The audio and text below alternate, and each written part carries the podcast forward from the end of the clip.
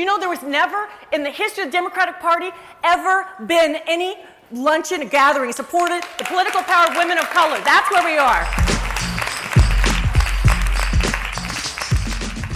Democracy in Color is in Philadelphia at the Democratic National Convention, hosting the first ever event featuring women of color leadership uniting the party and leading the progressive movement.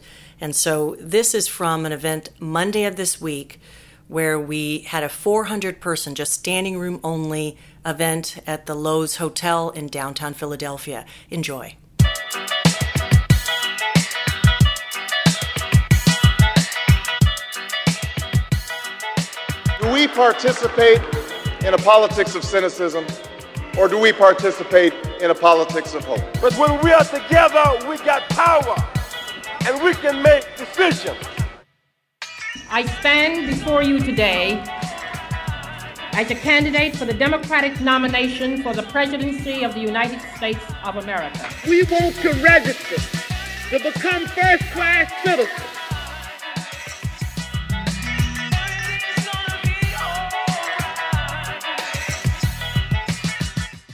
Today, we are honored to hear from the country's very best. And as we heard, those who are on the panel on the stage are on a trajectory. Those are some of our best and brightest voices, and I'm very, very honored uh, to have them on stage. Without further ado, please put your hands together for our honored guests, Georgia Minority House Leader Stacey Abrams.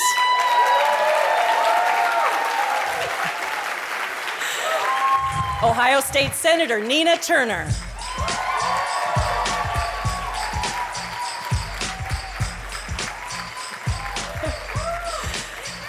Nevada Assemblymember Lucy Flores.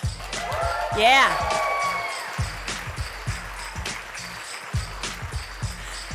Inclusv Executive Director Alida Garcia.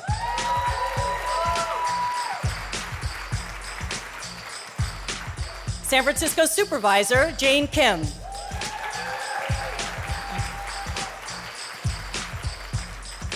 And Arab American Chamber of Commerce of California, Rida Hamida.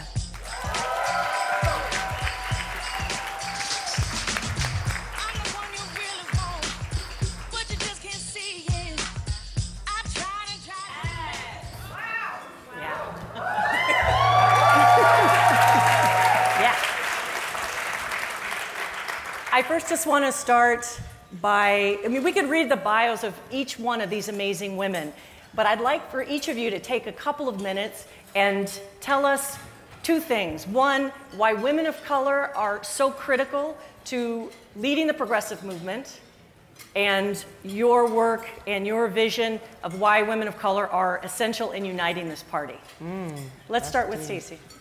It's a challenge with having your name start with A. So first, I want to say thank you to Steve Phillips. Yeah. Please join me in thanking him for his remarkable yeah. work. I, the reason women of color are so critical, it's three things. It's math, it's mission, and it's money. Uh, the math is what Amy laid out, that we are the most powerful force in the country. We are the voters. We are the activists. And no matter where we stand, we are the center of attention when we get there. Come on. It's about the math. Say that.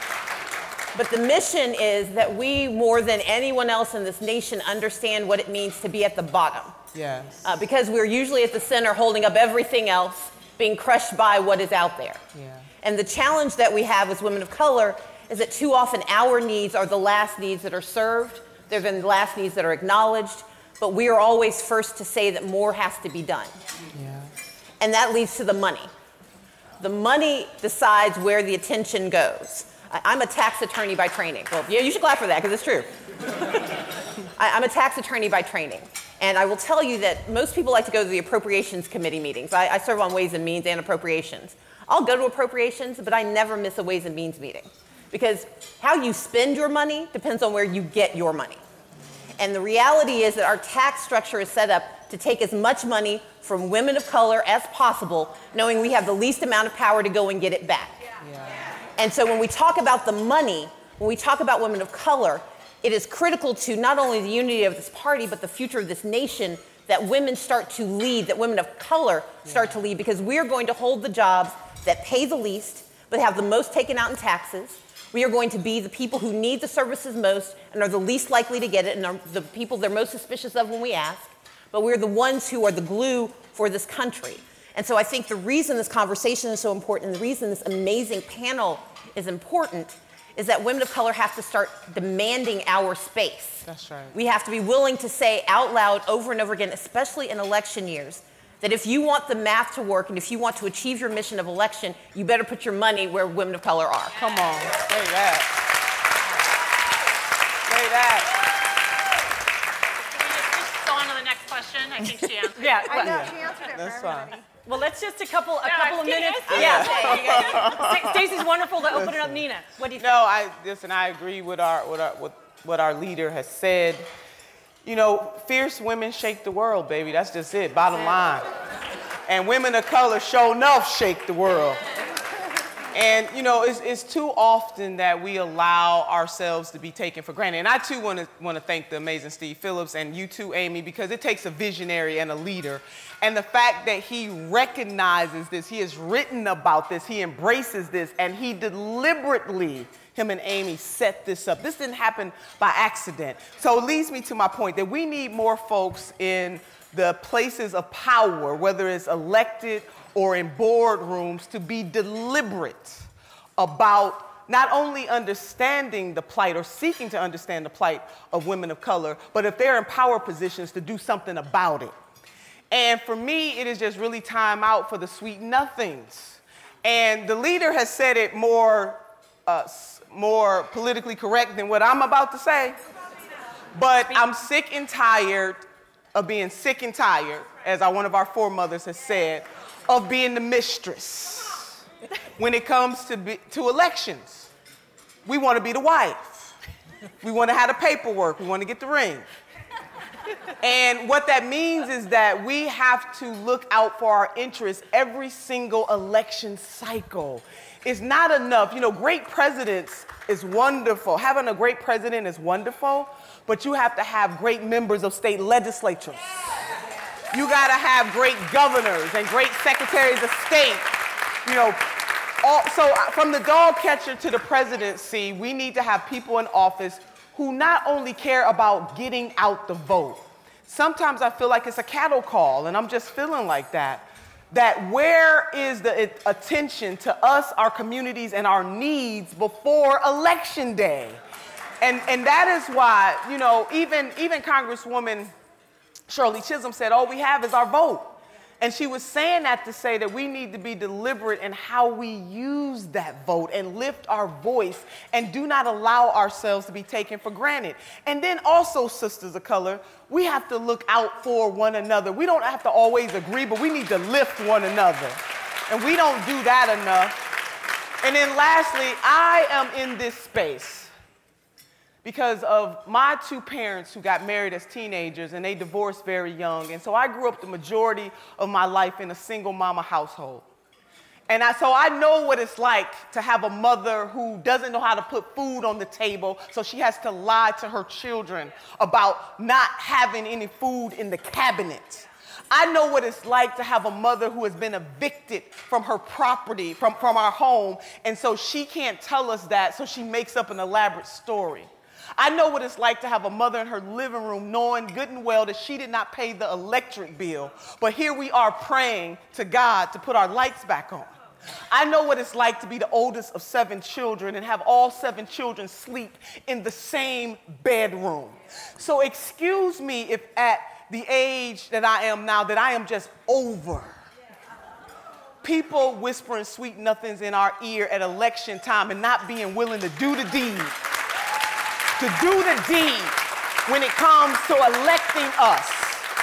And so in terms of the ladies that are here and the ladies that are out in the audience, and as, as Mister Phillips laid out that the new majority are people of color and progressive whites, we need to be deliberate about electing black and brown women to office and not as an afterthought. I'm gonna end it there, sister, sister Lou. so there's, there's so two things. first of all. I have done a lot of panels with these amazing women in the past, and there is one thing that all of us recognize and know. One, you don't ever want to talk after Stacey Abrams. Stacey, Stacey's the brain. Yes, That's she what we is. call her. Stacey is the one who lays it down, calculated in a, an outline form, says it all, to the point, done. Nina is the other one, and nobody wants to go after Nina because Nina brings the fire. Nina says what's up. Nina says the truth, and then she lays it out, done, mic drop. And then there's the rest of us. So, I don't have a whole lot to add other than I think that, you know, the perspective is absolutely what matters when it comes to diversity in politics, in representation, especially when it comes to women of color. Yeah. Because we don't have the same backgrounds. A lot of people know my bio. They know where I came from. I, my mom left my family when I was nine. I ended up on juvenile parole at fifteen. I talked about my choice to have an abortion at seventeen. I dropped out of high school at the same time. The fact that I'm a lawyer now, the fact that I was the first Latina elected the fact that I that I get to share this stage and so many panels and, and these spaces that are made available to us. And let's be clear, they are being made available to us. Because right now they are not automatically there for us Come on. the way they are for our white counterparts, Come on. and particularly our white male counterparts. Yeah. Yeah. So let's be clear about the opportunity that we're being given. But the fact that I am here speaks volumes as to why we need these voices in our government, because when we go to the policy table, let me tell you, we're not hearing about Nina's family, we're not hearing about Stacey's family, we're not hearing about my family, we're not hearing about the challenges and, and, the, and the racism and the obstruction and the everything else that all of these women are facing in their own unique way. And that matters. It's the reason why we have the problems that we do in this country right now with the economic inequality, with the fact that not everyone has access to health care, Social Security, college debt, you name it. It's because our voices aren't there to ensure that we're pushing on those things. That's right. So that's why this matters, because it matters to have that diversity of perspective, because we're not the same, but yet we need policy that addresses everything in that way. That's right. So I will leave it there because we still. Yeah, and I, I just want to say we got the we got the brains and we got the fire, but we got the guts. And come uh, on, come on, come on. That fierceness. Alida Garcia. For the first time in uh, presidential campaign history, all three Democrat presidential candidates self-reported their staff diversity data. That had yeah. never happened before. Awesome.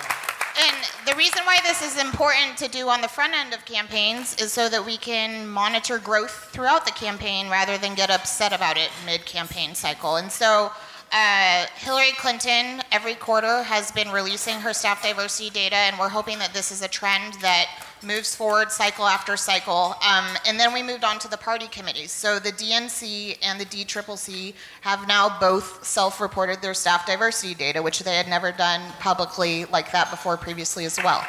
Um, we're still waiting on the D S C C, and y'all should ask them about that, because I don't know why they haven't told us yet. Um, but uh, a couple of things that I want to say about uh, women of color in office. Um, Part of the challenge in getting more women of color in office are the people that work in politics that are not elected officials. And so what we do at Inclusv is try to diversify the industry, if you will, at large. The people who work in change making on campaigns, as staff, in organizations adv- advocating for issues, under the theory that campaign staff end up being front office staff of these elected officials. And they're the ones that are pushing the policy priorities of those elected officials who are very busy. So it's not just important that we have the elected official that is reflective of our democracy. It's important that the staffs that work for these elected officials also come from our communities so that they can prioritize the issues that really matter to us and that they can receive our calls from the outside as advocates from a place of warmth and welcoming.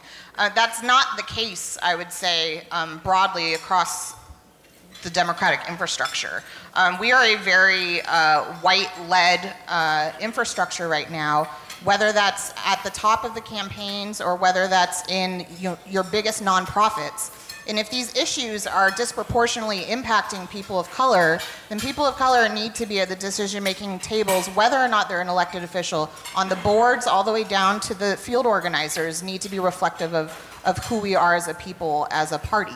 Um, so that's the work that we do on a daily basis. And the, the other thing I wanted to say was Nina mentioned about women of color lifting each other up. Um, I just wanted to give a plug that Georgia Minority Leader Stacey Abrams will be speaking on the main stage tonight at six p.m. And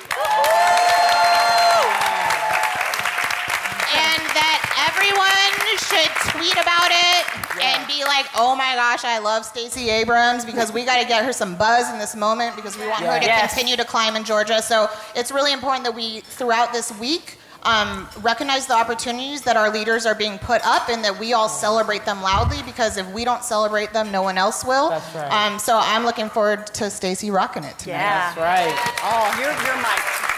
Your mic. Hi, my name is Rida Hamida. I want to first thank Steve Phillips for even um, including me on his book, Brown is the New White. I couldn't have been here without you and Amy and the whole team.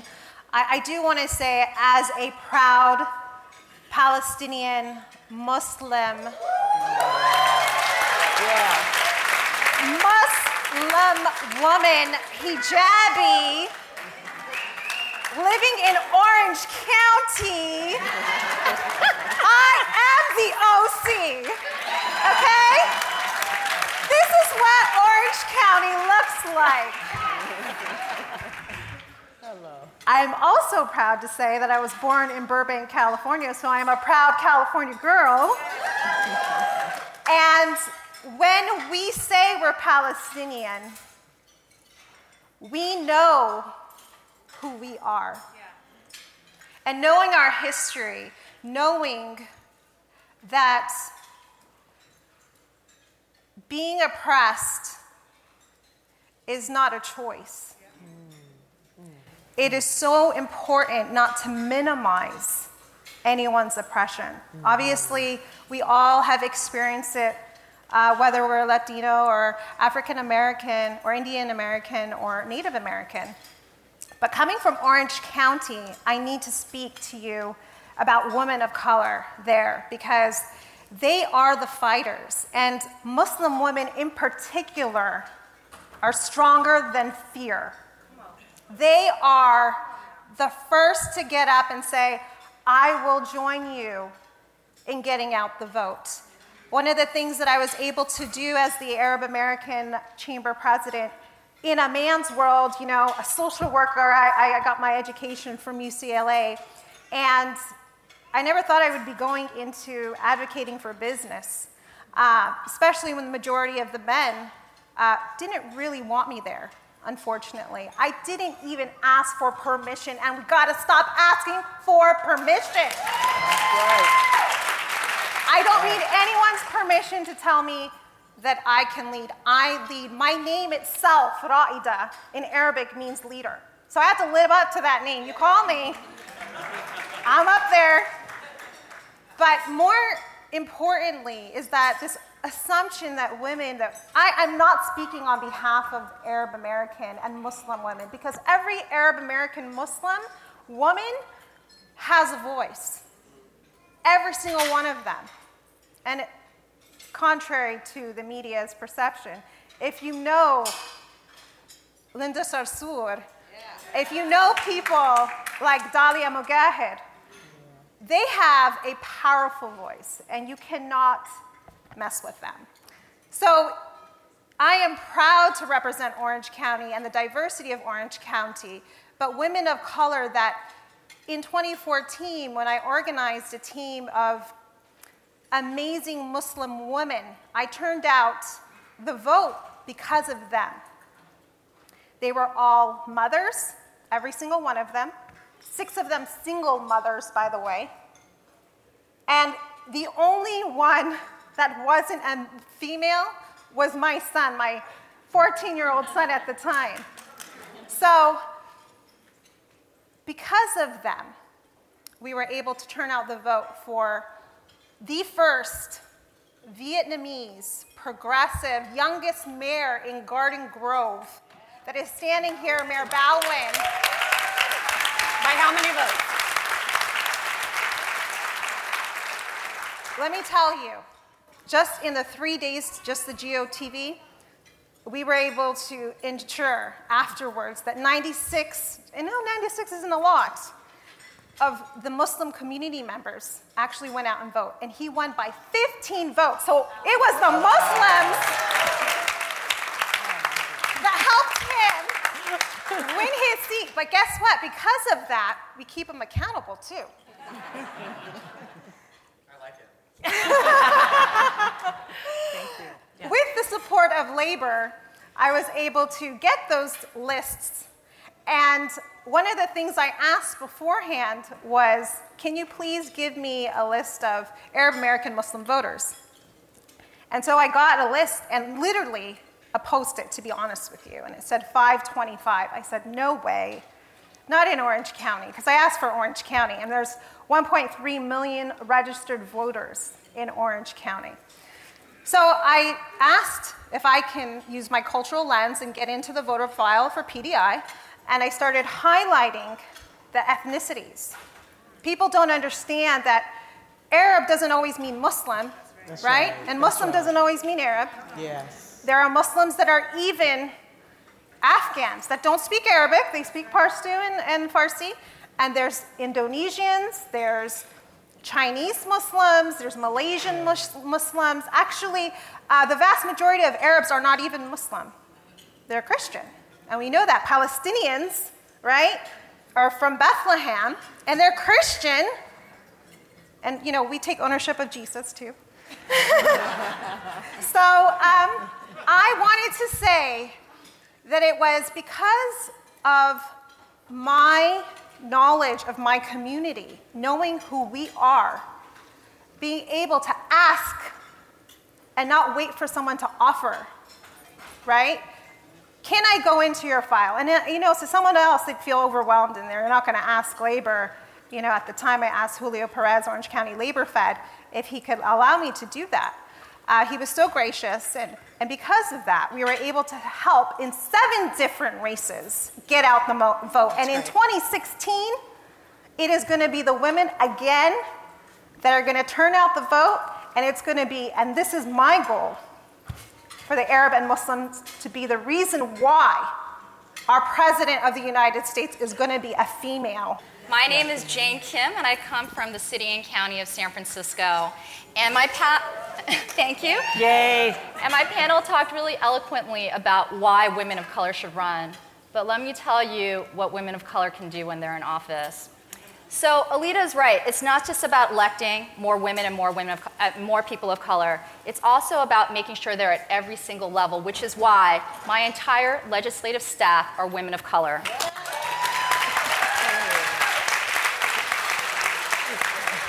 They are, they are straight mothers and queer mothers, and we get things done. In fact, over the last two years on the Board of Supervisors, we wrote the most les- legislation of any member of this board. And this all-women of color group fought for and won the most affordable housing of any member of this board. In fact, last year, we negotiated three unprecedented deals in a city where we are lucky to get twelve percent affordable housing on site. We won three deals where we got forty percent affordable and middle-income housing in our development. My team has authored the most progressive minimum wage ballot measure in the country, which passed successfully two years ago, where we are going to get to fifteen dollars an hour without tip credit or health care credit. All of our businesses will rise to fifteen dollars an hour by twenty eighteen. Yes. Our team also fought a new jail in the district that I represent because we said we don't need more prison beds. We need housing. We need mental health facilities. We need substance abuse treatment centers. But we know that jail has become the solution for all of these issues, mm-hmm. and we know that we can do better. Our team also wrote the legislation that demanded that San Francisco Police Department have more accountability and transparency around a partnership that we didn't even know they had with the F B I to survey our Arab, Muslim, and South Asian community without any probable cause. And most recently, our office wrote a luxury tax measure where we are going to tax buildings and homes above five million dollars to make community college free for all San Francisco residents. Yeah.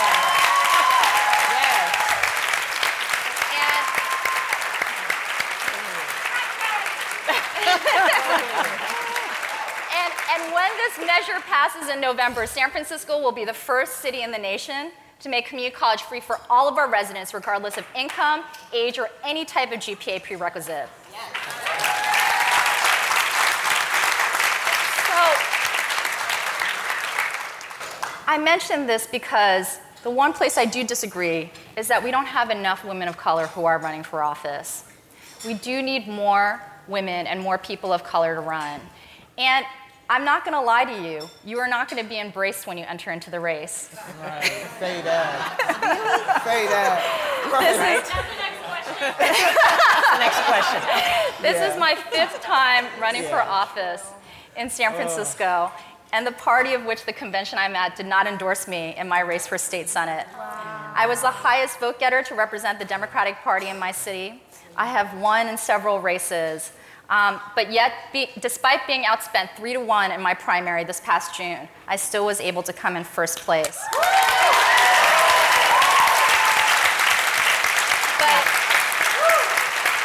but when we won, we didn't win because we worked hard. We didn't win because of our legislative accomplishments. Um, we didn't win for all of those reasons. When you read the newspapers, we won because of my consultant, who is a white male, and because an endorsement that I got from another white male, Bernie Sanders. Yeah. And now these people are part of my team and my family, and I love them. But this is the type of experience that often we have to face when we run. Yeah. But we have always faced obstacles, and that is what it means to be a woman of color politics. We are ready to jump the extra hurdle and to face the additional obstacles to win office so we can represent and lead for our community. And when we do win, and when we do win, this is the work that we can accomplish on behalf of our cities and our communities. And I also should say that it's not just important that we elect more women and people of color. We also wanna, we also wanna win folks that have worked in our communities. And when I said I hired all women of color, actually all mothers of color in my office. And let me tell you why I did that. You all heard the phrase, if you ever want to get something done, give it to the busiest person. Well, who is busier than a mother of color, yeah. right? but but going back to um, what I was saying, uh, what what I was saying earlier, um, the reason why, um, but all these women that I hired, I've known for fifteen plus years. They started out as community organizers, as civil rights attorneys, and. And these are the women that I trust because I know where their values and principle lies. They're not working in my office because they're looking for the next promotion or for the office that they can run for. I know where their heart is because I saw their work for decades in the community that we all worked in. And we need to get more of these women to run, which is why I'm so excited that Latifah Simon, here from San Francisco and Oakland, who started out as a youth organizer like me running Center for Young Women's Development, the youngest woman to ever win the MacArthur Genius Award in this country. Yeah,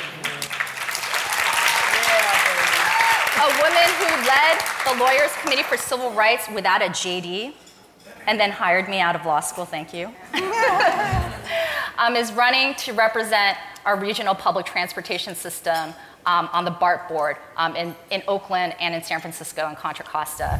And, and these are the types of folks that we want running. And it is so important that we run at every single level. I started out on the Board of Education. I'm now on San Francisco City Council. I'm running for State Senate. I'm running for State Senate because Sacramento passes two to three times as many bills as Washington, D C. That's right.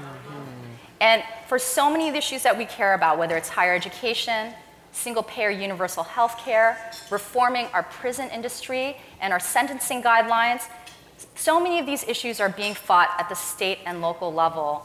And so we cannot take these offices for granted. There is no office that is too small. When you are fighting for public transit rights for our communities, you need to run for the BART board. When you are talking about how we can change student discipline processes, you need to run for the school board. And finally, what Leader Abrams said, which is so true, one of the most important things that elected officials do is that we help determine how we spend our budget, whether it's in our schools, our city, our state, or our country. And our budget, it is more than a series of line items and dollar signs. It is a policy statement of our values and our priorities and who we care about. So how much do we invest in our classrooms? How much do we invest in our prison industry? By the way, in the last thirty years in the state of California, our state budget has largely remained the same. Only two line items changed significantly. One, you guessed it, is our prison spending. It went up from three percent to nine percent of the California state budget. Only one other line item changed over the last thirty years, and that is higher education. It went down from eighteen to twelve percent of the California state budget, exactly six percent. So when we talk about the school to prison pipeline, that is a real thing in our budget. California as a state has decided where we, what, which system, which institution we are investing in for young Californians to end up in. That is in our budget, and that is why it is so important for women of color to be able to run and represent, so we can help determine how we spend our money and how we invest that back into our community. Yeah, thank you. Uh, so we have some time for conversation. If you had a, a, a burning question, burning, what did I say? A burning question, um, you have cards on your table, and uh, lift them up and a volunteer will come uh, by. And I just want to uh, ask first, uh, this is a free-for-all now. This is the free-for-all. Um, what encouragement would you give to a woman of color who wrote this card, who lives in poverty and wants to use her voice to fight hunger and poverty herself? I, I'm gonna, I wanna say that. I'm actually uh, gonna self-disclose um, as a, you asked, you asked that question? Thank you for asking that question, because I'm gonna be very candid right now.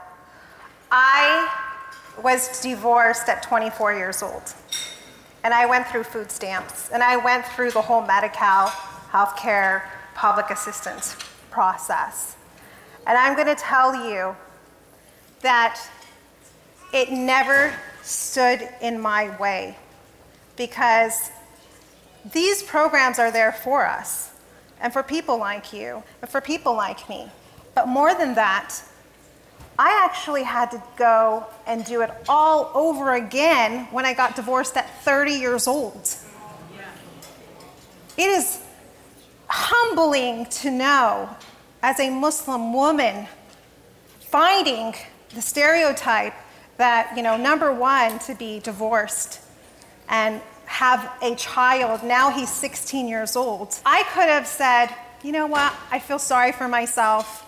I'm you know, under a lot of pressure from family to get married again and all of that.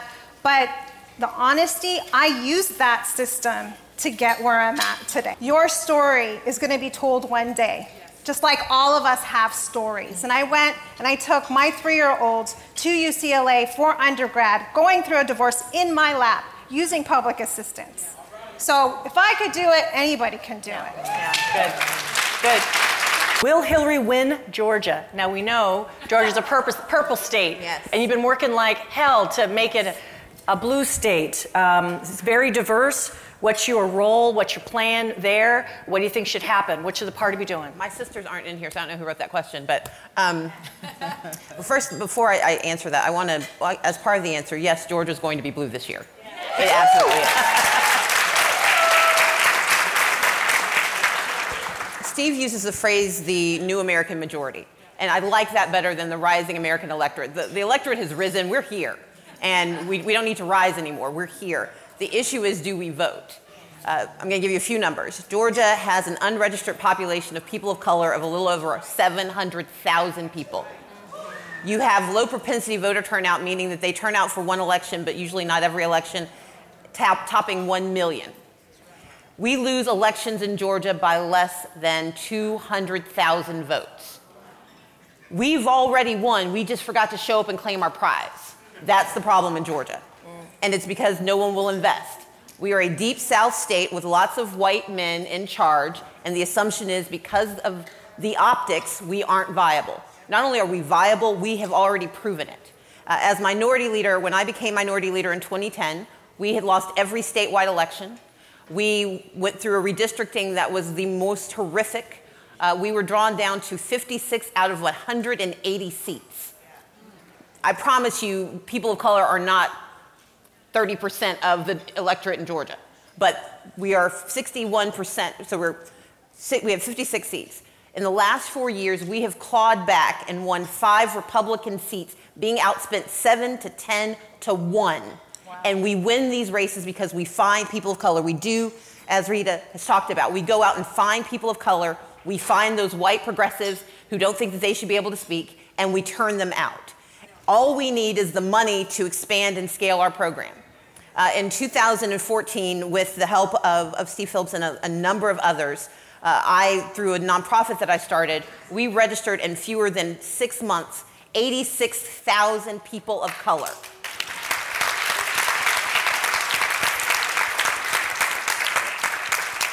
That number is not, not every one of those people will turn out. But the fact is, for most of the people we knocked, whose doors we knocked, no one had ever bothered to ask them to register, let alone ask them to vote.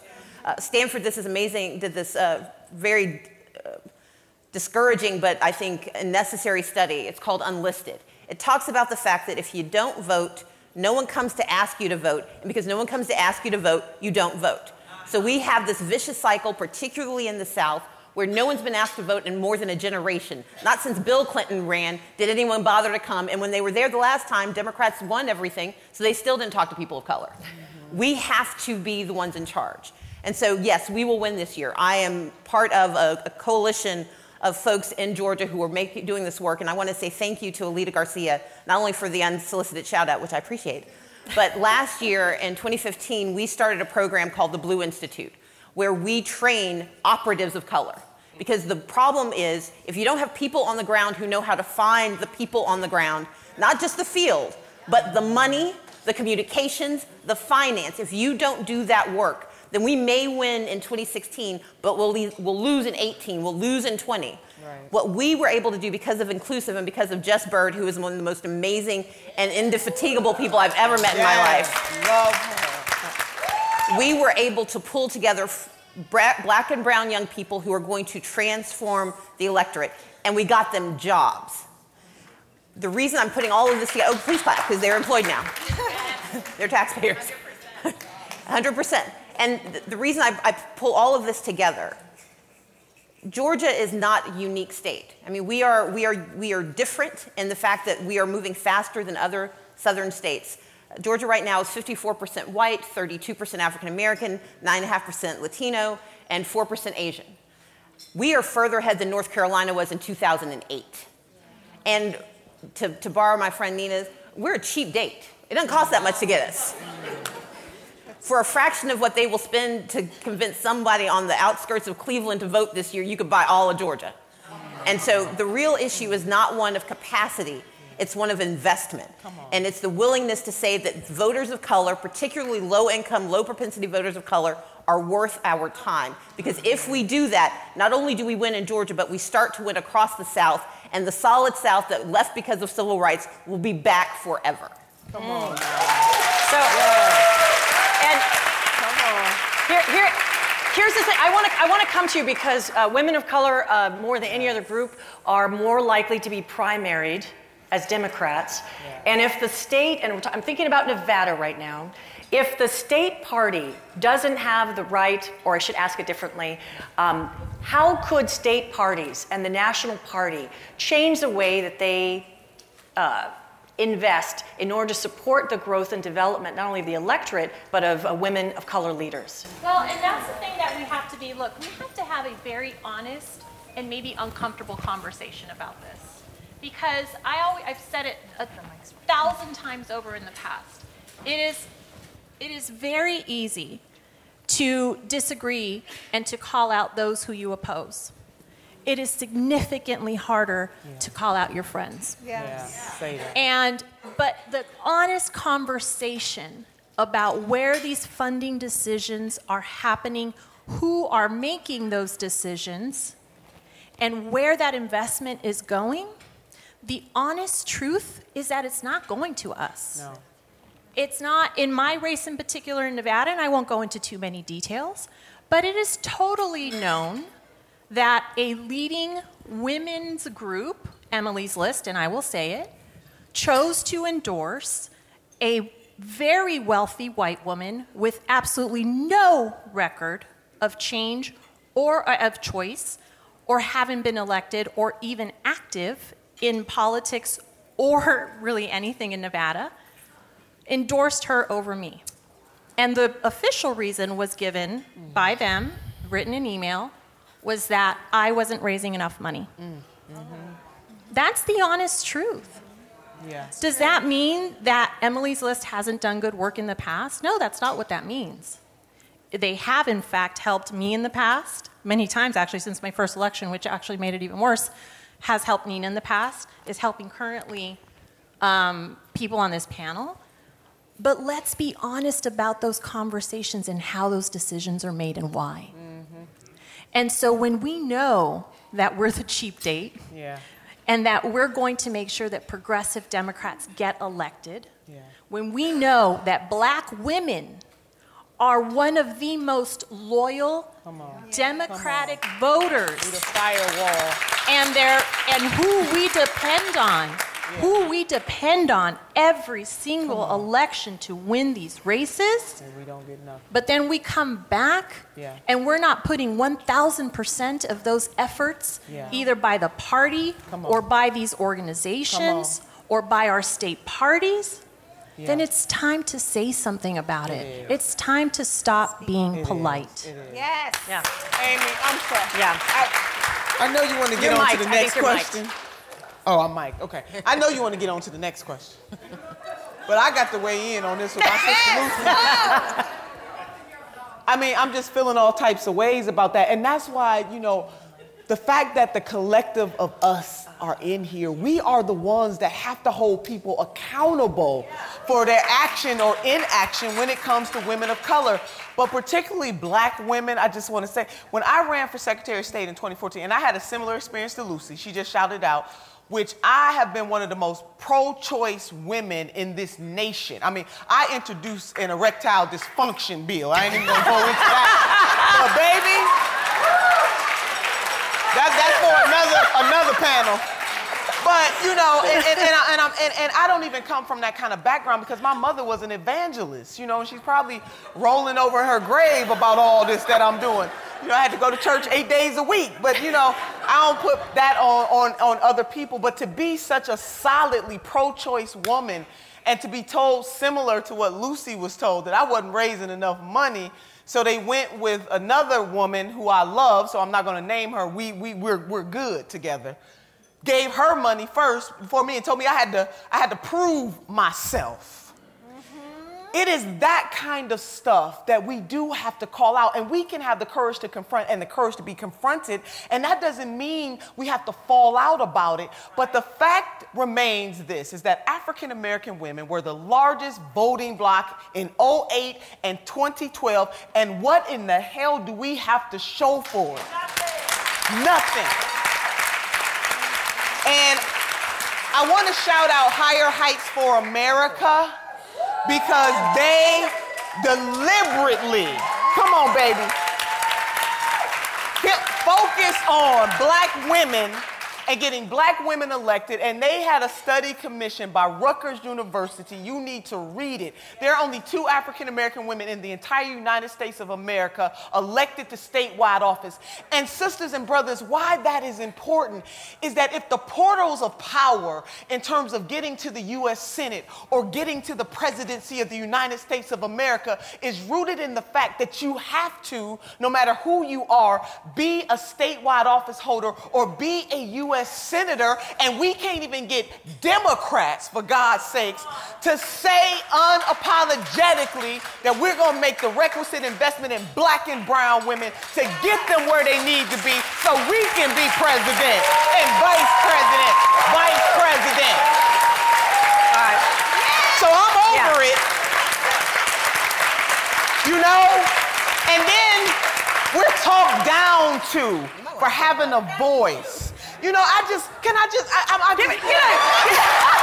My sisters, I'm just feeling some type of way. I got a letter this week from a progressive, wealthy white woman, a Democrat, who chastised me for my support of Senator Bernie Sanders. Told me I didn't have integrity. Wow. Told me I wasn't the type of leader. Criticized me for being uniquely who I am. This did not come from a Republican. No. This came from a wealthy white woman donor for California. And God help me, I'm not going to say her name, but I got the email, baby. Like a whole bunch of folks got email.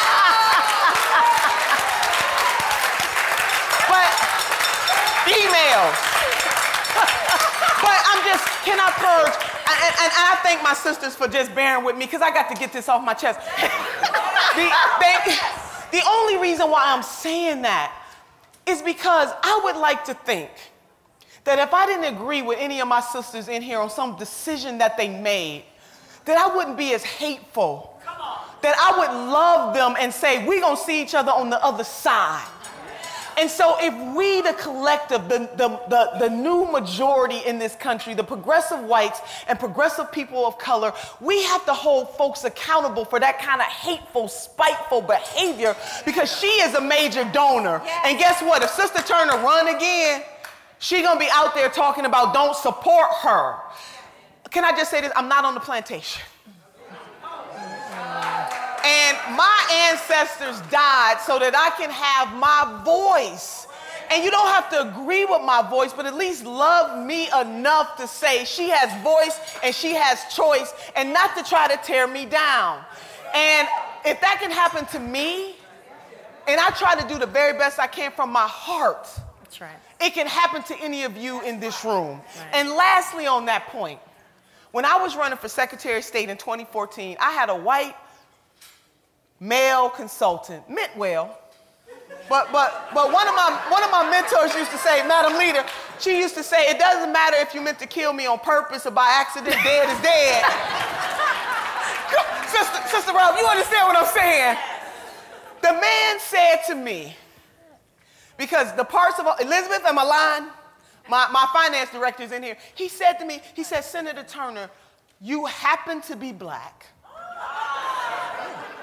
And he said, try not to draw too much attention to it. That's it. That's it.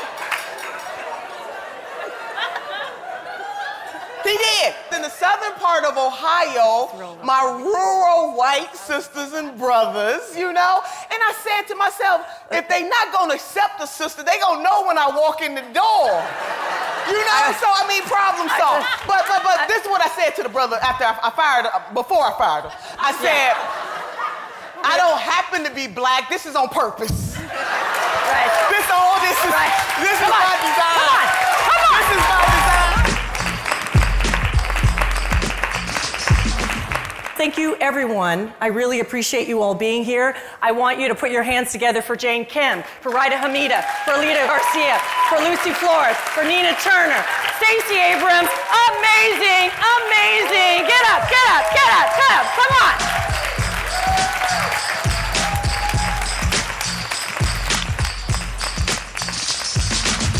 I'm the one you really want, but you just can't see it. I tried and tried to make you understand, won't believe it. It's a shame. You're missing out on a good thing.